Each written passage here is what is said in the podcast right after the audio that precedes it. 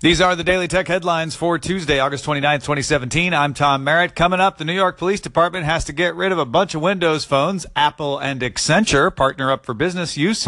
And the Wall Street Journal says Apple and the movie studios are fighting over 4K prices.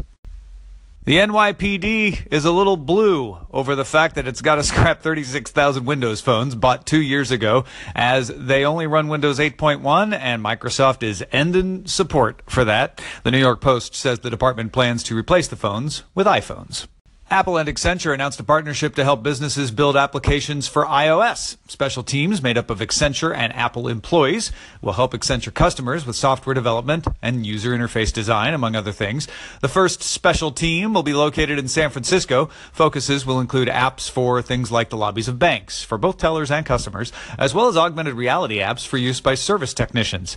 Apple also has partnerships with IBM, Deloitte, and Cisco. The Wall Street Journal says its sources say Apple and movie studios are having difficulty agreeing on the price of digital versions of 4K movies to be sold in Apple's iTunes store. Apple supposedly wants 4K movies to sell for 20 bucks, which is the top price for current HD releases. The studios would like it to be a little more, something like 25 to $30.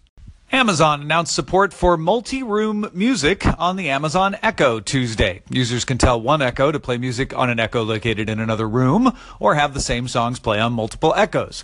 At launch, the feature works with Amazon Music, TuneIn, iHeartRadio, and Pandora but should come to Spotify and SiriusXM soon.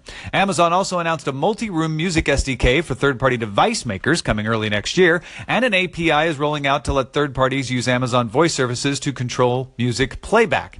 Amazon says it has been working with Sonos, Bose, and Samsung. Sonos revealed plans for a voice-controlled speaker in an FCC filing and has scheduled an announcement for October 4th. Facebook announced it will block pages from running advertising on Facebook if found to repeatedly share stories determined to be false.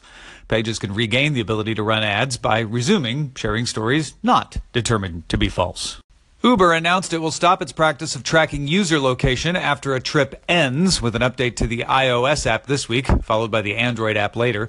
Uber also paid a $3.72 million fine to the Philippines and granted $5.87 million in financial assistance to Philippine drivers in order to resume operations in that country. And Uber rolled out a free insurance program for more than 450,000 registered drivers in India. Intel showed off the Myriad X computer vision chip, a successor to the Myriad 2. Myriad X embeds a neural compute engine and can handle 4 trillion operations per second, almost four times the Myriad 2. The Myriad chips are targeted at things like unmanned aerial vehicles, robots, and smart cameras. Burger King in Russia announced Whopper coins to be hosted on the Waves blockchain. Customers get one Whopper coin for each ruble spent and can redeem them for food. A Whopper, for instance, costs 1,700 Whopper coins. Customers can also trade and transfer the coins on the blockchain. Burger King plans to release an app for the program on iOS and Android this September. Western Digital announced the acquisition of UpThere, a cloud storage company founded in 2012. UpThere designed a storage infrastructure to let mobile devices write directly to the cloud, bypassing the need for local storage. Nintendo announced it will wind down several Wii U services, including the Miiverse social network, on November 8th.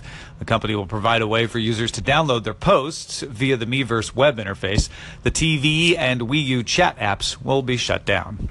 Hey, thanks for listening. Don't forget to favorite the station. And uh, thank you to everybody who's been calling in. I'm sorry we haven't been playing more of them here in the show. We will get back to that, but we do listen to every single one of them, and we do appreciate it. Daily Head Tech Headlines is only supported by you. Thanks to everybody who supports the show at patreon.com slash DTNS. We'll talk to you next time.